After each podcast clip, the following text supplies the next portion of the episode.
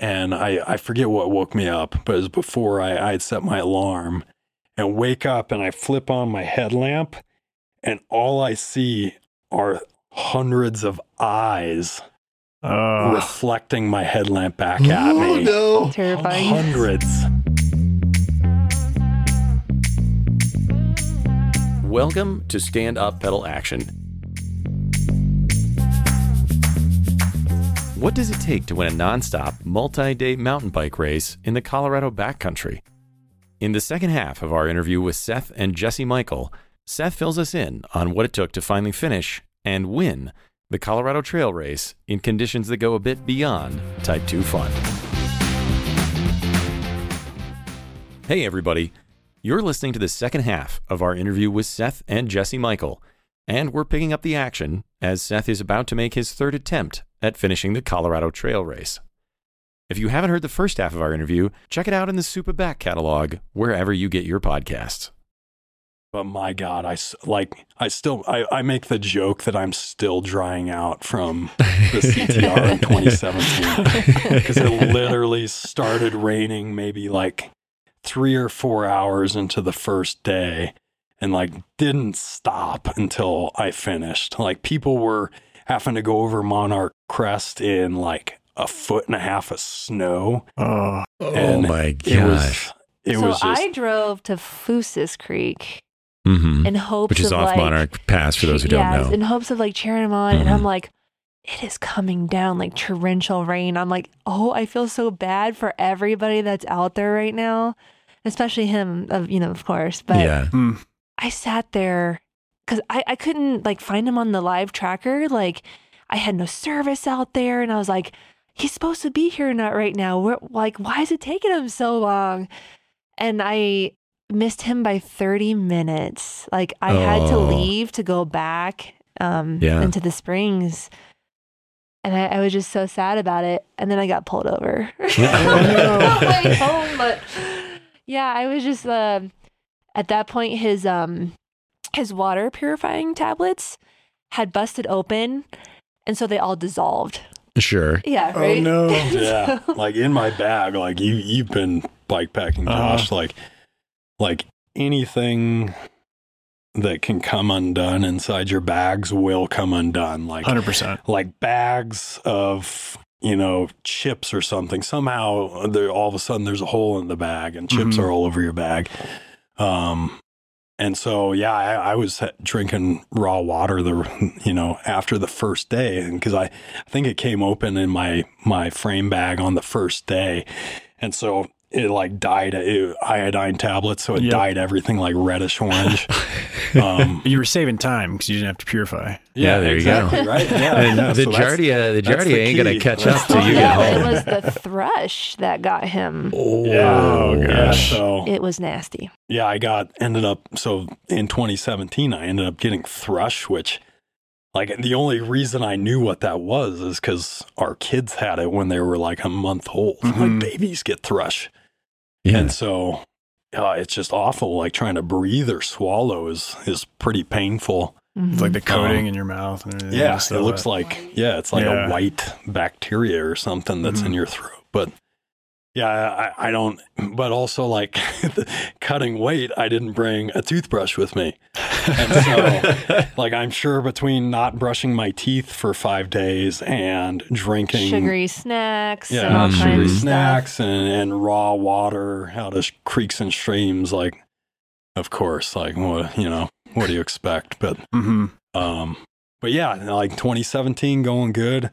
Um, uh, I think I, you know, crossing over Highway 50 into Mount Princeton and the entire time just raining, raining, raining. And I heard from one of the photographers that the guys behind me, it snowed that, that foot and a Mm. half or foot on Monarch Crest, which like I, those, those poor, poor bastards. Like, you made it through just before the snow. yeah, just before. So like as I was uh, hit uh, Fooses Creek, like it was trying to kind of snow, and I ended up coming down. But then the in- you know the rest of the way, like everything was going good.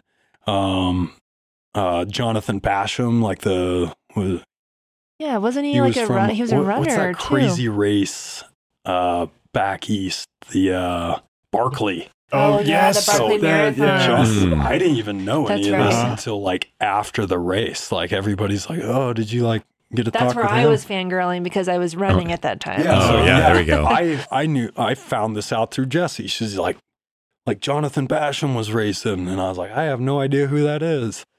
And but some big names had dropped dropped out already, like Kurt Refsnider, um, who's won it before, I believe, and he's you know bigger AZT guy. Um, he ended up bailing out because I think he had a knee issue. Um, but anyways, this was going on third or fourth day, and he was like top approaching. three. yeah, I was in third place at that time from what uh, I forget the mountain flyer photographer's name. He had, he told me because I didn't really turn on my phone at all, and if I did, I wasn't you know looking up to Yeah. see where I was. You got time for that. Yeah, you got time for that, Eddie yeah. Clark, right? No, That's it, not it was. Oh. oh, I, I feel bad forgetting it, forgetting his name. But Eddie was out there too, and Yeah, he, Eddie I think he there. told me uh, the place I was in. But going through Leadville was in third place, and then, um, you know, going over into Copper, um, you know, another horrible day, just raining. Like got over into Copper in the middle of the night. Um, and apparently Jonathan had stopped at the the gas station and bailed out there, and I didn't Oh. know that. And as I'm coming over Copper, like into into Copper, I can um, see somebody's bike lights clear up on the Colorado Trail on uh, On 10 mile? Ten Mile. Yeah. Oh. So Oh, like clear no. across the, the valley, I can see somebody's lights. And I thought that was Jonathan, but it turns out it was Chris Plesko that was in first place. And Jonathan was down at the gas station. Oh, man. And so like I, I start up uh, 10 mile and at this time, you know, there's if if I had to guess, there's probably 80 to 100 miles of hike a bike on the That's all. CTR. Yeah, just a mere 80 to 100 miles. Yeah. Don't mind that. Any Chump. Anybody like any time of the day could probably ride like all the sections that I'm hiking at the time. But with the bag, with the, you know, sleep deprivation, With the hundreds of miles that you've already done. Yeah, exactly. Yeah. Yeah, because like- you were pulling like what an hour of sleep every day, hour or two. no, I, I, I was trying to get about two hours, but as you oh, know, about like- two hours. Yeah. Okay. it's yeah. so cold in like it. as you Slumbering know, away, like you don't yeah. sleep, like your legs hurt, like it's super cold, and you just you know you don't recover like you want to. But yeah, going up ten mile, and all of a sudden I I can feel in my shoe. I'm like that feels really weird. Like I can feel the ground through my shoe. And so I look at the bottom of my cycling shoe and I had worn through the carbon sole and my socks and toes were poking out of the bottom of my shoe. Oh. Like, oh my gosh. he Completely. showed me the shoes, and I was just dying laughing. And so my toes and and like the the carbon sole had cracked and I was worried about my cleat falling off. Like Yeah. Never had to worry about that before in my life. And like going up 10 mile and I, you know, it starts pissing rain. And I got to a point where it was middle of the night and I was like, I'm going to stop and try and repair my shoe. And in my like sleep deprivated dino brain, I was like, I've got an idea. I'm going to cut apart one of my water bottles and duct tape it to the bottom of my shoe. And this took me way too long. Oh. like I had this tiny little Leatherman with a, you know, a blade that's maybe an inch and a half long. Uh-huh. And I'm cutting apart one of the the three bottles I have. And I'm like, all right, like that, you know, that looks good. I'm gonna put it on the bottom of my shoe and I add some like, you know, uh duct tape wrapped around I think my pump at the time, just you know, for whatever. Like you never think you're going to use it. Um, and I got this all set up and it's still like pouring down rain. And I'm like, sweet, I fixed my shoes. And maybe a hundred yards up the trail, like the duct tape falls off, like the plastic falls off.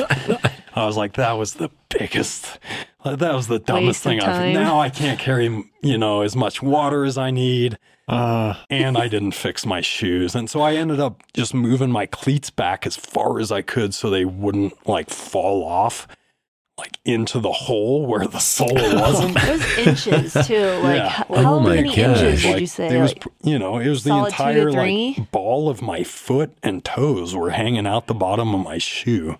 So then hiking over 10 mile, uh, get over 10 mile and, and going down into Miners Creek. And, you know, one of the tactics is, you know, people sleep on the middle of the trail so that if anybody comes by you, they're probably going to wake you up. And sure enough, there's Chris sleeping in the middle of the trail.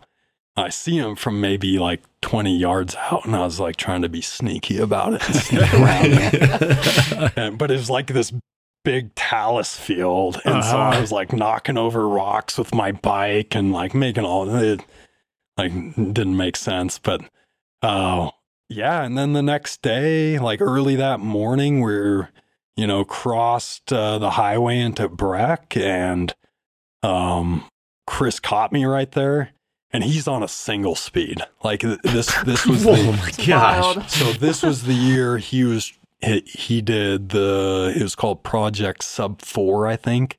He was trying to do sub 4 days on the Colorado Trail mhm. on a single speed, a rigid single speed. That is m- madness. Yeah. That is Yeah. utter madness. Yep. That's And abuse. So Yeah. like there's there's one decent climb before you get to Georgia Pass and Chris caught me right there and like I uh, you know you exchange pleasantries and like I don't even know what you talk about after like hardly sleeping for the last 4 days but you know like oh you have kids I I have kids too you know like oh you I'm like tired bikes? I like, like bikes. yeah you like suffering like, horribly in the woods? I love suffering horribly in the woods. Yeah. s- yeah. So, and then he just takes off like a rocket. And I was like, oh, like either that's like the best tac- tactic, I, you know, Just you know, trying to demoralize you. yeah, yeah, exactly. Yeah. I was like, you know, either that's the best tactic or like, you know, second place is cool. Or just finishing. Yeah. Yeah. We're just finishing. Like at this point, I'm still, you know, with the weather and everything that's been he going on, like, thrives in like really crazy weather conditions. Yeah, we might have to come back to that because I got some questions, but but I want to know what happens. So, so Chris takes off like towards that that I forget the name of. There's there's a pretty decent climb uh, before you get to Georgia Pass, and I was like, all right, like I'm never gonna see Chris again.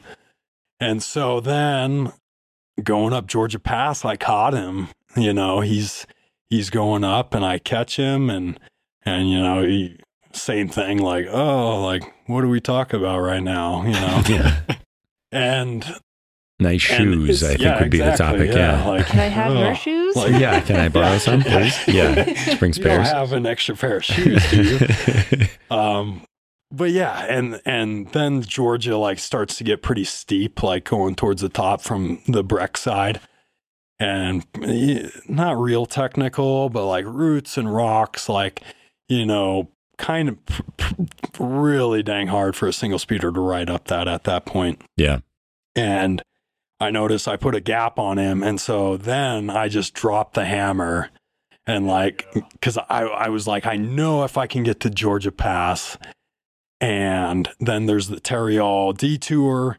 He's not going to be able to. I've got gears. He's not going to be able to catch me Mhm. on Tarryall. And then you know Buff Creek, and then Waterton, and I'm done. I can like I can win this. except except that's how this is the thing that we need for perspective here for those who don't understand all the placements of these landmarks when you say oh yeah I've, i dropped the hammer i got these three things left we're talking about over a hundred miles oh, left Oh yeah, yeah, Yeah, I think About 120, 130 from 120 Georgia. miles. Yeah. It's not like you're going to be done in an hour. This isn't a sprint to the No, finish. No, no. Oh my So- gosh. so yeah, dropped, drop, you know, and he's on a rigid, and I'm on a hardtail, and so going down the other side of Georgia Pass, like I just let loose, and then you know just kept hammering, kept going, went through the Tarryall detour, and then I got to uh, that dirt road. Um, the I forget the that kind of goes up to the other Stony Pass. Mm. Um, I forget the name of that road, but it's past the Tarryall paved section.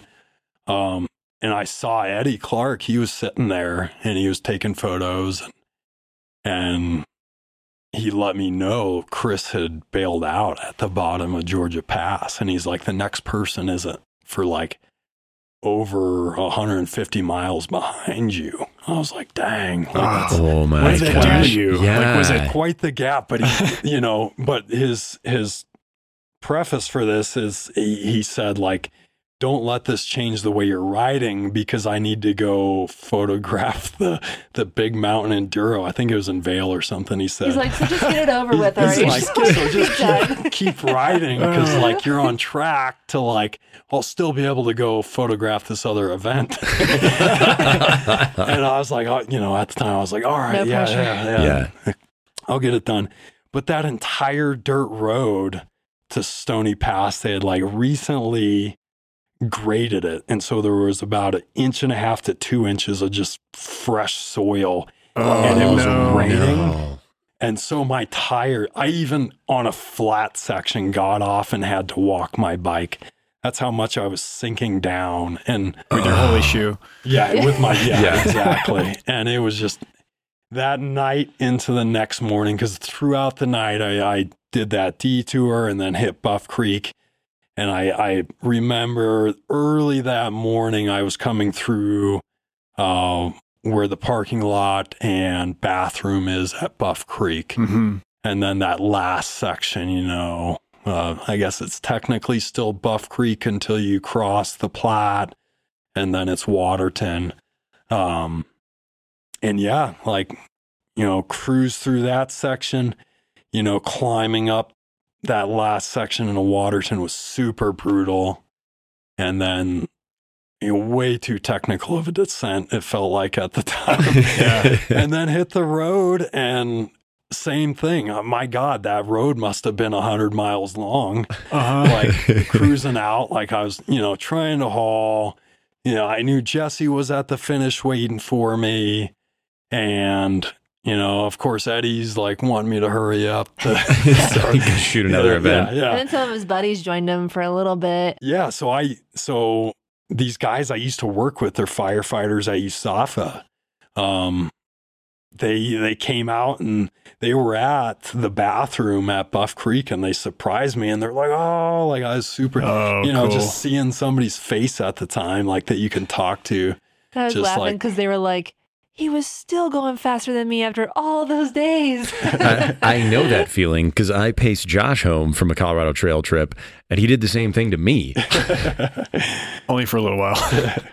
But yeah, it- like those small moments like that, I'm sure you know, uh, those small moments that just lift your spirits while you're completely exhausted, sleep deprivated. Those small moments, like there's there's such a huge up and down in emotions that you know hallucinations. Oh, yeah. climbing up ten mile, like like really lacking sleep at that point and knew I was doing well at that point and catching people. And so I was, you know, pushing it. And all of a sudden, all the rocks in the trail started having like gremlin faces. and, like, Rig starts moving around yeah, you. yeah. It's, Everything's uh, kind of like the roots are like moving and rocks are crawling. I I didn't see anything crazy. Like I've heard some people say like like oh I saw dinosaurs out there or like pink elephants. Yeah. He Yeah. did Yeah. see hundreds of eyes looking at him.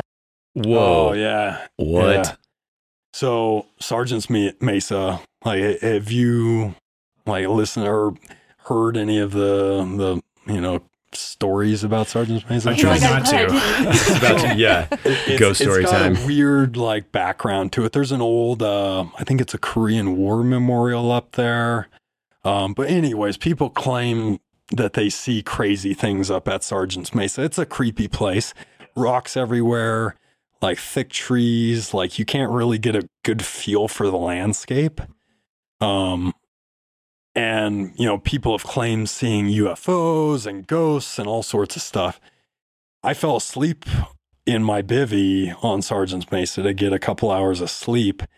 And I, I remember waking up and I, I forget what woke me up, but it was before I, I had set my alarm and wake up and I flip on my headlamp and all I see are hundreds of eyes Oh, reflecting my headlamp back at me. no.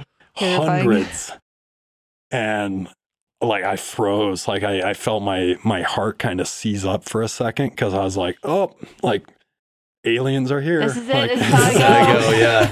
like, this is the, the Alone and smelly on Hart Yeah. Sargents Mesa. yeah, cyclist was abducted on Sargents Mesa. Um, and then like just freezing, like didn't take a breath, and then one of the eyes I heard a it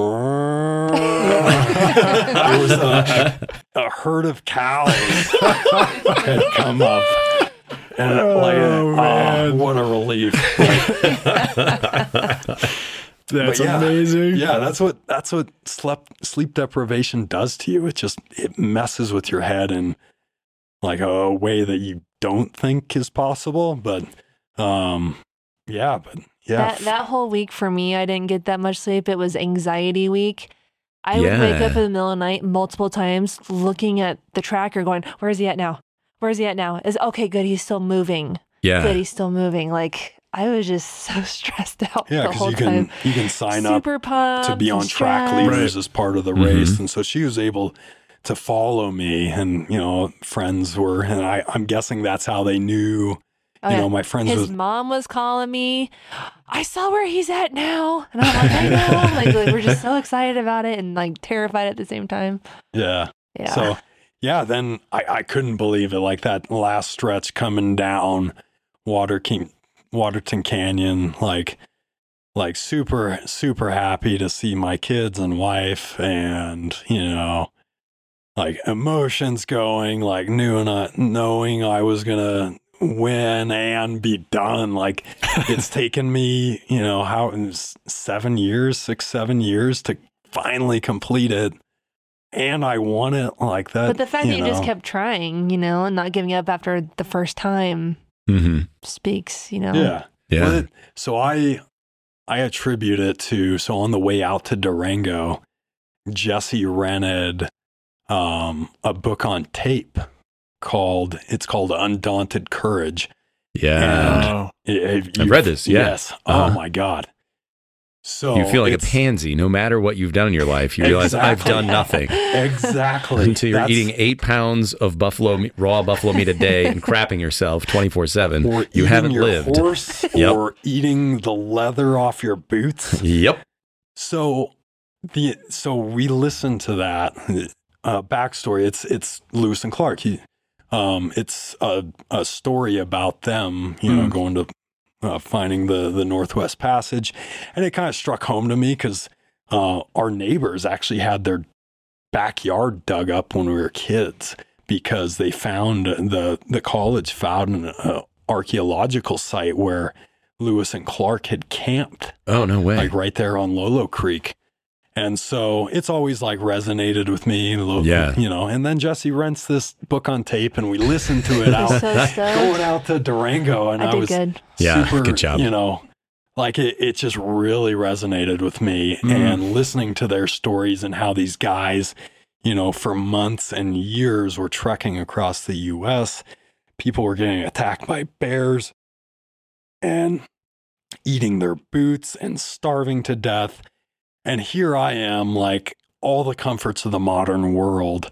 Like, why can't I ride from Durango to Colorado? Like, I Or to have to, be able to do yeah. this. Like, third time's a charm. I'm probably not going to come back for a fourth attempt if I can't do it on three.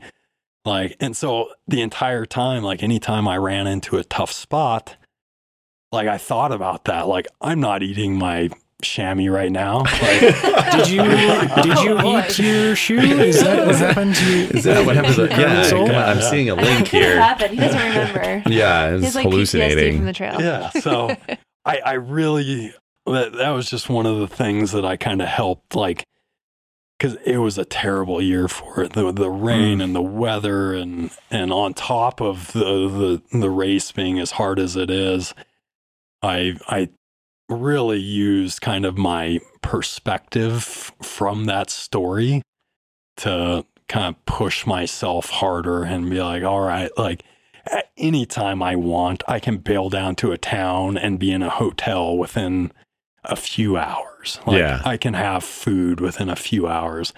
These guys had to endure like something I will can't even imagine.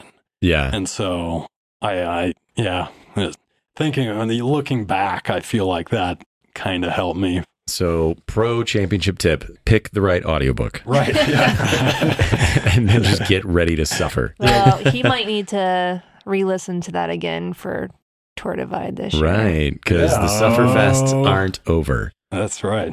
Yeah.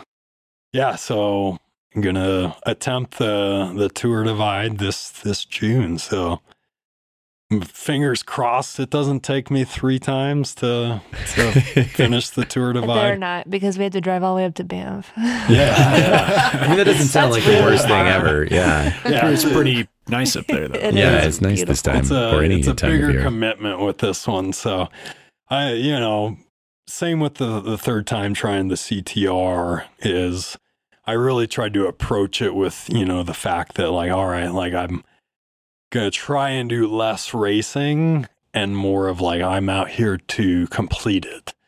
And so that's that's hard for me because you know I've So ha- I have a racing background, and so, um, yeah, we're really going to try to approach the tour divide with the mindset that you know, stop when you need to, you know, Don't take care of it. yourself, Sleep. yeah, and ta- just really take care of yourself, and and uh, you know, just ride it to complete it and enjoy enjoy the race or the ride rather than you know just one focus of trying to be the fastest. So Oh man. I mean, it might might take an entire whole episode to break down the, the lessons of Colorado Trail and some of these endurance oh, riding Right. oh events. yeah, But yeah, we'll have to follow up as well with the Yeah. your experience on the divide. Yeah. See the yeah, for divide sure. goes, yeah, I'd love to come back. Yeah, So his there's a- frame is currently being built for that right now too. yeah. Yeah, yeah, it's it's done. I just need to finish painting it. So Ooh. So before we get back to the frames, I have a question because these kind of adventures that Seth you're talking about aren't the only ones family's going on. Because Jesse, with your racing as well now, you are spending a lot of time on the bike, and this brings up a question that I've got that we I have asked. You know, we had uh, Jake and Nikki Eisenbry on the show. We asked them the same thing: is how, as parents, do you stay involved at home and get the time not only to train but then go do these crazy races where you might come home destroyed? Like, how does that work? There's not a whole lot of training going on. Most of the time, I Mhm. get out three to four times a week if I'm lucky. I only have one to two hours, and I just give it my all during that time. Yeah. Just push hard. Um, sometimes you know there's some segment chasing going on a Yeah, little bit just to push myself. Not Well, really yeah. like go against others, but to you know PR or do whatever for myself. hmm And same thing, like we hardly ever get to ride together um, because we'll like high five, like, okay, I'm to go out. Okay, I'm back. Like, now it's your turn to go out. So we just kind of like pass it off a little bit. But with him doing Tour Divide this year, he's to have to put in those really long miles. And I'm here for it. And I'm to be watching the kids more and just getting in the time that I can. Um, I think we're a little bit more focused this year on him completing and finishing that. And yeah, yeah, yeah, we so we try to like on a weekend yeah we have our training throughout the week like wake up at five in the morning to go to the gym or you know after work try and sn- sneak in a, a quick ride before dinner Mhm. um, or go out after dinner with the lights or or whatever but then on the weekends you know we try and devote one day to spending time as a family and then the other day you know i'll take the morning like i'll go out for a five or six hour ride in the Mhm. morning she'll do vice versa in the afternoon if And it's really cold, I'm like, you get the morning. Yeah, I always get the morning. I always get the morning Amazing. shift, yeah. But anytime we ride with each other, he always looks back at me and then he'll like hit a pothole and like rail himself on the top Yeah. tube, or like something really bad happens, or he'll crash. And I'm like, I'm always we- like, stop looking at me. I'm fine. I'll let you know if I'm too far back or whatever. I, I just have that habit of like, even if I'm uh-huh. riding with somebody else like, I that appreciate maybe it, but don't. maybe doesn't know the trail or Yeah, riding you with got to Jesse, check to like, make sure. like you, you know, you always glance back to make sure they're doing okay or make sure they're still there. And I have a bad habit of riding with Jesse, and like as I look back to check on her, like I wreck.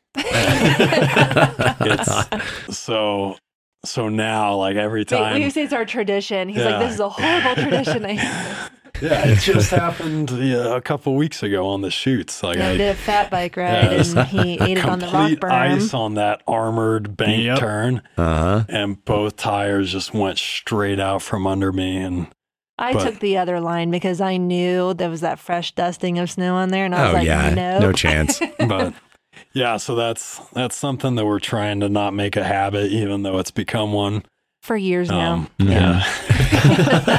yeah Well, I, I would love to hear a little bit about an experience that uh, that I shared with you last Yeah. May on the growler, the Uh, 32 Oh, mile growler, growler. yeah half half growler. Should have done the 40. I know. Should've done the whole thing. I know.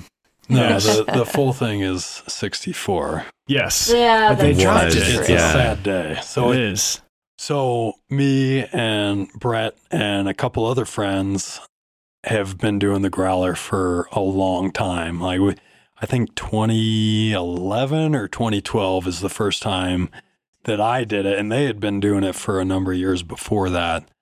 Um, and I, I think back then it was like thirty dollars to sign up, Mhm. if that twenty five awesome. or thirty dollars. Yeah. Not anymore. Um, no. And then I've I've done it for for a number of years, a few years, two years in a row actually. I did the half and then the full back to back. Oh One my was my fault Yeah, it, both of Wait, them were how was that your fault? because I had broken my wrist that year. Yeah, Oh, so you, had took to the pick up- entry? yeah, yeah. yeah, and and same thing with the other year I did. I had a good friend that got injured, and so I took their entry and was like, all right, like I'll I'll do both, like that's fine. Um, but yeah, yeah, we that's the first time I met you. Was at the the half growler, which I I think they need to rename It's still it. the half. Yeah, Yeah, it's, I kind of like that Even actually. it's what, like I four or six the miles 32 is great. I did the 40 last year with the new Aberdeen trails, and that, I, to me, the eight miles wasn't worth the climb, like for that Mm. short, small descent. So I was like, I think I'm gonna stick to the 32. Stick to 32, yeah. So the way we hear this, though, Seth, is that you were doing it single speed, correct? Yep. And just hauling along. And unlike the Colorado Trail Race, this time you were pretty sure you were in front. Yeah. So so this was my first year kind of racing single speed. I've I've raced, you know, pro open races the last oh 10 years or so and kind of just finished like mid pack you know, Sure. normally. Done some well on some races uh but this year I was like I'm, you know, I'm going to race single speed and did pretty well this year. Uh, did a, quite a few races single speed and and won some. But yeah, did the the half growler with with Josh single speed and you know at the, at the you know the every single speeder does this at the beginning of the race. Like you're looking around at the other people that could be single speed Uh-huh. and. On the rollout, like the neutral rollout for the growler, like you have the advantage of seeing who's spinning like 150 RPM. Who's bouncing up and down? Yeah. so so it's pretty easy to pick out the single speeders at the growler because you can kind of see them at the beginning of the race. Mhm. And I, I'm pretty sure I saw you. You have green uh, i9 or Chris King hubs, right? Yep. Yes. Uh, well, they're uh, Wow. Onyx. yeah, right. oh, Onyx. That's- oh, Yeah. That's okay. something I obviously Stealthy. see all the time. Yeah. Yeah, totally. I'm all, I'm right there with you. Yeah. So I, I remember seeing you at the beginning there at the uh, uh, when we started, and I picked out a few of the other single speeders, and was like, you know, just keeping tabs on people. Of course. And so then going up Kill Hill, which I was I forget the gear ratio I was running, but it was it was kind of steep for Kill Hill, which Mhm. any single speeder it's steep on Kill Hill. Oh, yeah. Uh, you know, you're maybe turning like 20 to 30 RPM up that thing. And I, I I, happened to be next to Josh while he you? while we were going Yeah. up that, yeah. And it looked like he was having a seizure. Aw. the, the kind of pedaling motion that had to happen did Yeah. not look normal. it's just you're all to because it's loose and gravelly and you're trying to keep the balance on the back tire or the the traction and weight on the back tire while still trying to like not throw up and crank up this thing right at the beginning. and yeah right Yeah. at the beginning mm-hmm. and like I I just remember like coming up to the top of Kill Hill and I was like I don't see anybody else doing 20 RPM and so I was like I like I'm pretty sure I'm in the first single speed spot and did the entire race until we got to top of the world and which is not far from the finish. yeah We yeah. are within mm-hmm. Techie. striking distance. So, climbing up top of the world, I see somebody that looks like they're riding on a single speed. and I was like, what? No way. Like, Yeah. Like, and so as I got closer, I was like, sure enough, because there's that switchback going up to top of the world. Yeah.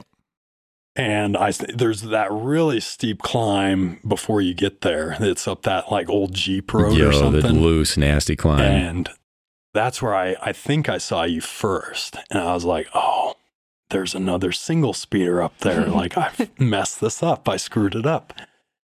And so then I spent the entire rest of the race trying to catch you. And that section is is really hard to try and, you know, catch somebody. Like, you know, there's some decent downhills, but then you hit that last section, I forget what it's called, where it feels like there's five miles of trail, but somehow it's all snaked on itself. And so you see somebody right in front of you and you're like, oh, like actually they're about two miles in front of me. But yeah. it's just all these gnarly switchbacks back and forth. Um, and then I, I finally was catching you. And there was one techie section that I don't think you made. And I rode over it and you let me pass. Yeah. And oh. as soon as you did that, you Oh, looked down. move. You looked down and saw my drivetrain and you said, no. and oh. from there on out, I That's just epic. dropped it as hard as I could. I was like, I don't, like, I didn't know who you were. And so I was like, is this dude a better descender than me? Is he gonna? Because I, I knew there was still a couple switchbacks and a couple techie sections on the top of the ridge. I was like, "Ah, like, is he gonna catch me? And so I was just like giving it my all. Um, and then yeah, finally like crossed, and I think you crossed like I don't know, ten seconds behind me or something oh like man, that. that's close. oh, that's Oh. brutal. And Josh, from your perspective, how did this feel? so I I thought I was in the lead the whole time. I felt pretty confident because I, Mhm. I railed it up Kill Hill and you know, I was trying to stick with most people and I felt like I was doing a pretty good pace. But got to those last couple miles and the the bear jumped on my back big time. Hit a huge wall and then right at the top of the world I was starting to feel the cramps. Yep. And that one little rock lip, both legs locked. Oh, And like I know there are guys behind me. Like I need to just kind of fall to the right here and let them get by. And and then I saw you pass me. it's just oh, I got so fired up. But I was still seized up and I had to try to get my legs moving again. And thankfully that was almost the top. yeah. So I was able to to ride it out some. And then um, a buddy of mine, uh, Jay Hakala, was was up there at the next road crossing, and he said, "Dude, what happened? He's only like a minute ahead of you." And I laid it down as hard as I could to to catch back up, and there was only a little bit of climbing from there, and then mostly descending. Made some time, but I couldn't couldn't do it. Yeah. Well, oh, at Oh, least that you weren't fourth. Yeah, Yes. there you go. Well, Yes. you say that, Silver but the funny thing is, when it comes to Josh and the Growler, there are many seconds. well, when it comes to me in Oh. racing in general, Yeah. second, Second place, place. is where I live. There's always someone. That's the, such gra- a good the growler's race. a hard race. I I always, you know, when I've raced it geared, I always cramp. There's something about that race. Just there's no sustained climbs. It's always, you know, you know, intermediate or you know, smaller climbs with some pe- punchy, techie moves. And it just, every time, you know, I end up cramping at some point in that race. It's, Yeah. Yeah, it's, it's super fun, but yeah, a hard That's race. such a good race. Yeah. Yeah. Yeah. I'll have to be back. Maybe uh, if you're out, you know, doing the divide, I can have a Oh, chance. it's in May. I have time. yeah, there you go. there you go. All right. Oh my gosh. good. Uh, well, it, it's so good talking with both of you. Um, Yeah. we have a we have a few more moments here. Yeah. Do you two have a couple more minutes? Yeah. Can we keep this going? absolutely. Okay. Well, we have. go for it. We we'd love to ask you some of our traditional questions. Yeah. If you've heard any of the episodes, this is where the fun begins. So, best day, worst day. Like, if you have any stories or moments that uh, were really big lows or big highs for you in the the riding realm. I mean, if you've got something real epic from running or mountaineering, we've already heard having to carry your Yeah, friend back like down the hill day. and then Would it- 150 would that be pounds. But aside from that, you? Yeah, I don't know. Yeah, for sure. but yeah, from e- from both of you, what have you got? Uh, see, we're I'm gonna start with worst because everybody always wants to end on a good note, right? Yeah, sure. Worst for me was 2017 when it was just before the Wimba race season, and like, so we do that, you know, May through September, um, ride guiding and all that. And I was Mhm. like doing a lot of riding at that point to get ready for this the race season, and I was in Red Rocks by myself, and it was about seven o'clock at night, and I was just about to descend um, Sand Canyon. Mhm. And if you've ever ridden that trail, you know that you can really throw down some power on there on that on that descent, and it's super Yeah. fun. And I've ridden it multiple times, and I just don't know if I was complacent that day or what, or I was just trying to like hurry up and get down to the parking lot before the sun went down. I don't remember if I had lights. And so I'm just hauling around, and like there's this one section where it goes for a while, so you can see that there's nobody coming. So I'm like, I'm just gonna bomb it down this part. I clip this little like three, four foot tree that kind of pokes out into the, the trail a little bit. My right handlebar just barely clips it. It sends my left handlebar into my ribs, breaking them. Oh, I Superman no. over the bike, and I'm clipless, so I have like I can really like just somehow come right on out and Superman. I'm really good at it. it's a talent. You've It been is a at it since day one, as we learned earlier. talent. Yeah. Um, and I just, I flew out and I just threw my left hand down and I broke my wrist.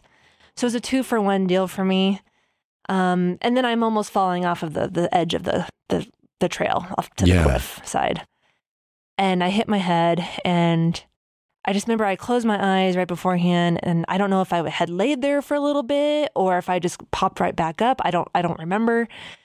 But I just remember getting up and I'm like, "Oh yeah, there's some stuff that's broken for sure." Like that is Yeah. so painful. And so I tucked in my little chicken wing and and I put my dropper post down and my legs are just bleeding all over the place and I just tucked in my my arm really like close to my body and I just rode that front brake all the way down the parking lot cuz nobody was around and it was about to get dark and I'm like I can't even remember if I had my phone on me. I was just like so focused on getting down to the parking lot. Yeah. And so I just rode it the whole like mile and a half or whatever it is down to the parking lot. And I remember these guys were sitting there and they were just like, Oh my God, are you okay? And I was like, Yeah, I don't know. I was like, Could you at least just put my bike on the bat and my bike rack for me? Cause I can't lift anything right now. And they're like, Do you want us to call somebody? I'm like, Oh, I'm gonna I'm gonna call my husband right now. And yeah, I, I started going into shocks. Like Mhm. I, I was ex- experiencing shock uh, symptoms at that point. And I was like, well, I better not drive. so Oh my gosh. I called up Seth. I was like, hey, um, I need you to come get me. Uh, I totally broke some stuff. And I was like terrified to like look at, like, I re- like took my glove off. I took my watch off and my ring ran away. And I was like, I'm terrified to look at my wrist right now. And it was like so instantly swollen. And I was like, that Oh, cannot no. be good. Yeah. So that was my worst day, I think, and and it was right before the season started, and so I was in a cast for like six weeks. Oh my I- gosh. Yeah. So how many bones all in? Uh, so wrist and then two um, ribs. Okay. Yeah, Oh my gosh. yeah. So that was my worst day, and then I would say my best day. Um, I've been getting into bike packing quite a bit I've Mhm. done like Ring the Peak and White Rim and doing Kokopelli in April. So I'm really Oh, excited very for nice. that. All right. Yeah. And um, I would say best days so far is just doing the descent on Shafer, going on the White Rim. It's gorgeous because it was early morning. It was like a little cold that morning. It was like 30 degrees when we started. This was in March last year. And just like the way the light just hit, it was just gorgeous. Nobody was on the, the road. It was just gorgeous. We had all to ourselves. I just loved it. Yeah. I think that was my, It's a my great best place. day. hmm That is a great place to have a best day. Oh, yeah. Absolutely. Yeah. Well, Seth, how about you? I, I You've mentioned I- a few I- yeah, I- and I almost don't want to ask this question because we've got four days no sleep, half a shoe, raining, no food. Like, what could be worse? Yeah, yeah, like uh, yeah, obviously down in South America that was a bad day. Yeah. Uh, CTR definitely bad moments on that. Um, some huge ups and downs. Um, but I so I listened to some of the previous episodes and heard Nick talk about um, the True Grit yeah. this last year. So I raced it uh, single speed. So uh, of course you did. 80, I think it was 86 or 80, mid 80 uh, mile length. And it is exactly like Nick described. Like before the race even started, it's like trying to snow, but it really just piss and rain. And I, I was sitting in my truck, like, no way is this race going to happen. And sure enough, they started the race. And and as we're riding on the neutral rollout, I forget how many, it was a few miles to the the gravel road. Um, people are just dropping like flies. Like I'm soaked to my bone, wearing like all I had was a rain jacket, my wife's rain jacket, actually. You're welcome. Uh, and and uh, you know, chamois and some and knee warmers, and it's just full on downpour. Like everybody's road spray in front of you is just hitting you in the face. Like all of a sudden, soaked to the bone, and you're in the neutral rollout. And so people are peeling off left and right. And I saw some, there were some big names uh, that were were out there. Um, Tinker Juarez was out there. Oh Some big gosh. roadie guys were out there. And as we're going up the first uh, gravel climb, um, I see just people turning back. Like people were peeling off at the beginning. Then we start the climb, and then I see the, the you know these big names like Tinker was riding backwards, uh, TJ was riding backwards, and I was like, all right, like they're you know, and, and then all of a sudden the rain turned to snow, and I was like, all right, they're gonna cancel this at the top of the climb or something. And no, hit the the top of the climb, and there's then there's a big descent, and completely, you know, between all the grit and grime, com- wore down my brake pads down to the backing on the first descent. And Oh so had no brakes. I was using my feet to kind of like kick out. And I heard from somebody else they were doing the same thing. Got to the first aid station. People were like turning hypothermic, bailing out of the race. And I was like, sweet, like first aid station, they're going to call it here. Nope, we're still going. And oh so my then it's, gosh. they they missed an aid station or I forget what happened, but it wasn't I think it was 50 miles to the next aid station. And you're in the middle of nowhere. I don't know if I'm in Utah or Nevada at this point, Mhm. and there's nobody around me because so many people had dropped out. I think out of the hundreds of people that had started, I th- think there was like two or three hundred people that started. Only like 20 or 30 finished. It was something crazy like oh that. my gosh. I could be wrong on that, but it was the the dropout rate was amazing. And yeah, just in the middle of nowhere, tons of snow, trying to like grunt up these hills on my single speed. I was riding uh I think 3216 for that. Ooh. And yeah, it was just miserable. Like it was the worst day on the bike, completely soaked. The only thing that got me through that race was expecting like, okay, at the next aid station they're gonna Surely, surely they'll. but yeah, and ended up uh, winning the single speed for that one too. There you so. go. because he Um, thrives in those conditions. I don't like Like understand. if someone it. doesn't tell you to stop, You just won't. Yeah, I, I heard Nick say this, and so I'm not embarrassed to say it either.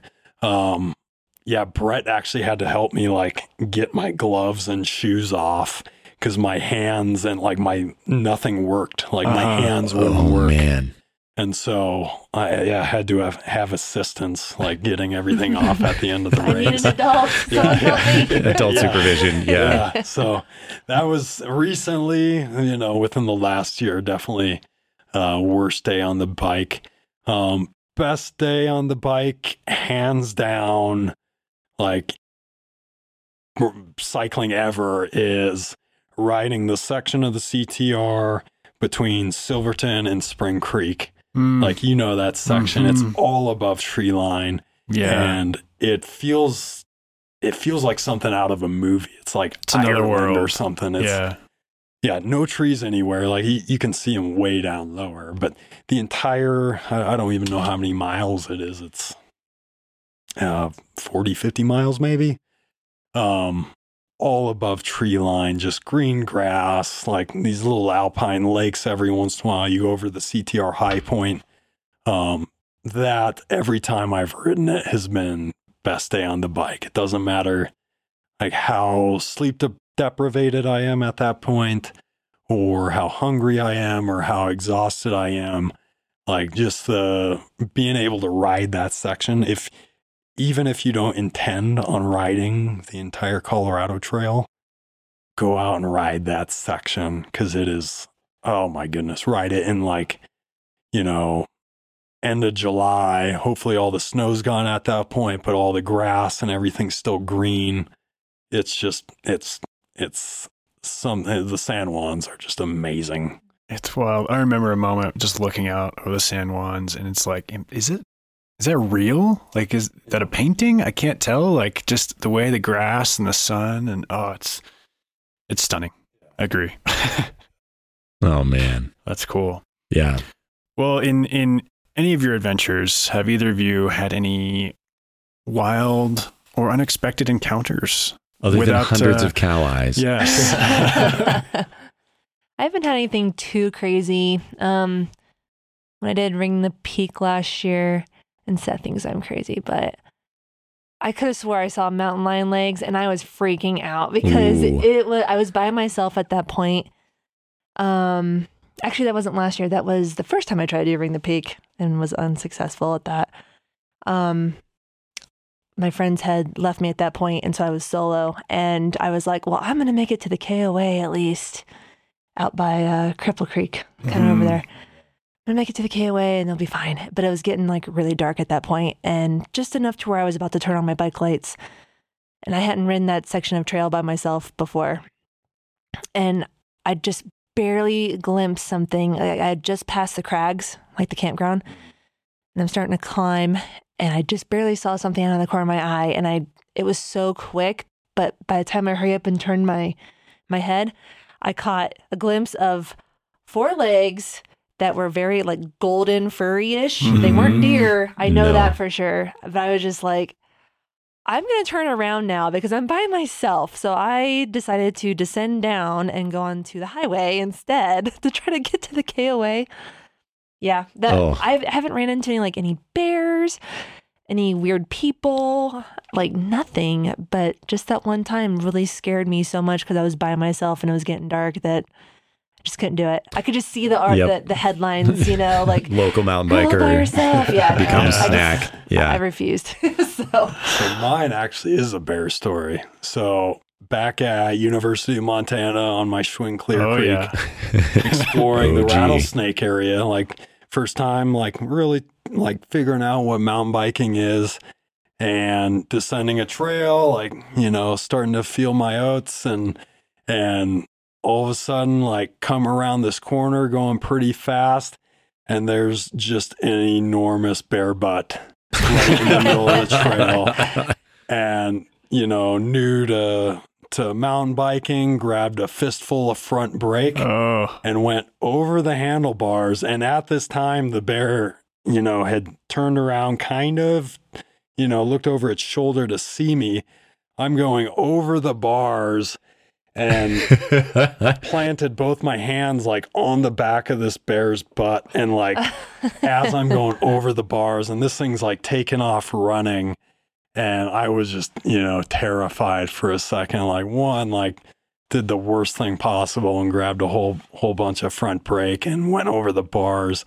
And then two, you know, like is this thing still around? Like did it just, you know, go behind the tree and it's waiting for me to uh-huh. I'm pretty Is- sure this is the first time I've heard this story. Yeah. really? You know, oh boy, revelations. years, It's not you something still I'm learn proud things of. about that. Wow. Confessions on the that, air. that was probably one of the most surprising moments. Like everything just escalated so quickly from like yeah. freedom, enjoying the bike. like this is amazing. Grabbing a lot of To, bear like, butt. Yeah. to playing grab ass with a bear. yeah. yeah. Well, imagine the bear's surprise too. yeah, yeah, yeah. It's just eating. probably- Trying to enjoy some berries over here. Yeah. yeah. Who's just getting up on me? Yeah, somebody's getting all fresh back here. wow, that's a I mean, that would have been a different headline, like bear attack, Oh, yeah. self defense, really, at that point. wow. oh my gosh. Um, well, yeah, well, this could absolutely go all night. This has been an absolute Oh, yeah. pleasure. Um, before we go though, Lost Trail Bikes.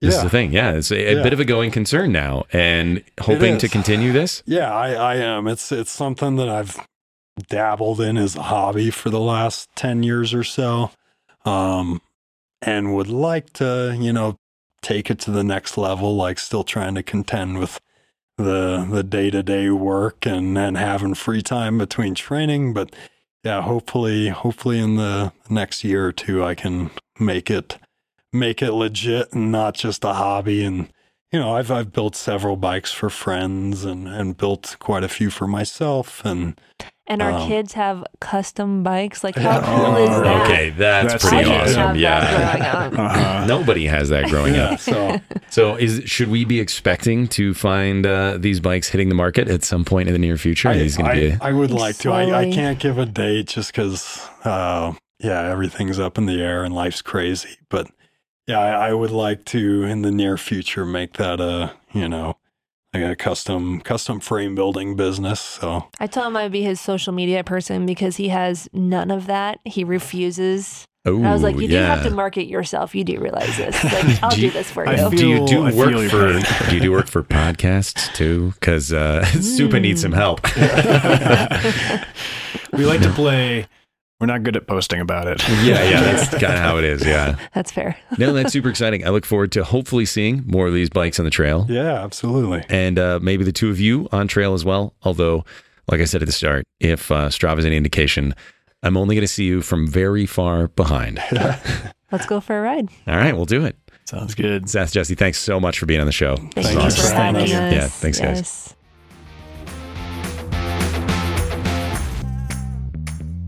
If you want to know more about stand up pedal action, you can check us out online at supa.bike. That's S U P A dot B I K E. Thanks for listening, and we'll see you next time.